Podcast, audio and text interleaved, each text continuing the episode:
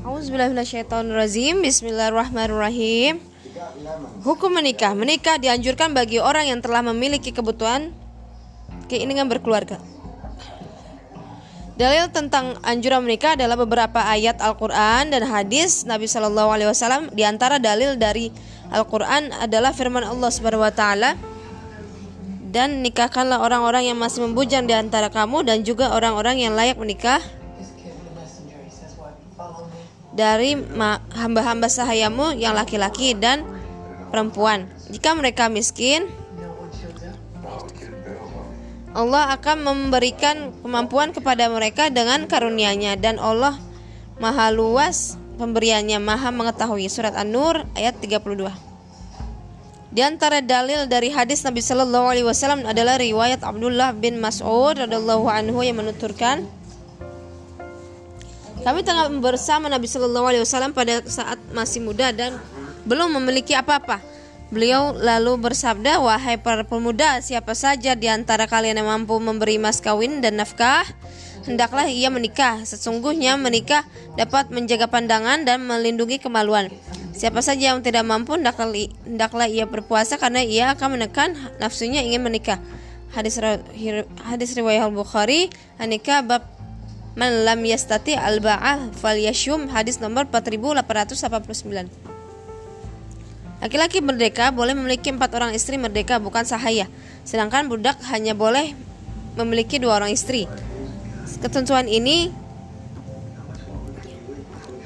berdasarkan firman Allah Subhanahu wa taala fankihu ma tabalakum minan nisa mathna wa thulatha wa ruba' Maka nikahilah perempuan lain yang kamu senangi dua, tiga atau empat. Surah Al-Nisa ayat 3 Ayat ini menunjukkan bahwa seorang laki-laki merdeka boleh menikahi empat orang perempuan. Dalam riwayat, dalam sebuah riwayat Abu Dawud dan Ibnu Majah merawikan dari Qais bin Al Harits radhiyallahu anhu mengatakan Aslamtu wa indi thamanu niswah fadzakartu dzalika lin-nabiy sallallahu alaihi wasallam faqala an-nabiy sallallahu alaihi wasallam ikhtar minhunna arba' Pada saat masuk Islam aku memiliki delapan istri. Aku lalu menceritakan hal tersebut kepada Nabi Shallallahu Alaihi Wasallam. Beliau lalu bersabda, pilihlah empat orang istri di antara mereka. At-Tirmizi dan Ibnu Majah merawikan dari Ibnu Maj Ibnu Umar radhiyallahu anhu yang menuturkan anna ghailan nabna salama salamat tathaqafiyya aslam walahu ashru niswatim fil jahiliyah. Fa aslamna ma'ah fa amarahun nabiyyu sallallahu alaihi wasallam ayyatakhayyaru arba'an minhunna Ketika Ghailan bin Salama al-Thaqafi radhiyallahu anhu masuk Islam, dia memiliki 10 orang istri di zaman jahiliyah. Istri-istrinya juga masuk masuk Islam bersamanya.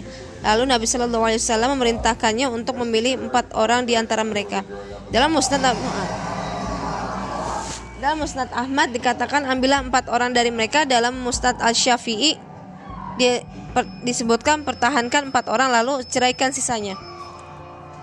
Redaksi dalam Musnad Al-Syafi'i disebutkan juga oleh Malik di dalam Amul Watta hadis riwayat Abu Daud.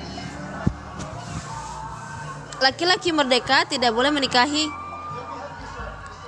sahaya amat kecuali dengan dua syarat yaitu tidak memiliki mas kawin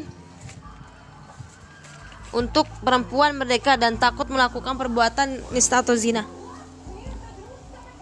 Hendaknya sahaya yang akan dinikahi beragama Islam. Hal ini berdasarkan firman Allah Subhanahu wa taala dan siapa saja di antara kamu orang merdeka yang tidak mempunyai biaya untuk menikahi perempuan mereka yang beriman maka dihalalkan menikahi perempuan yang beriman dari hamba sahaya yang kamu miliki.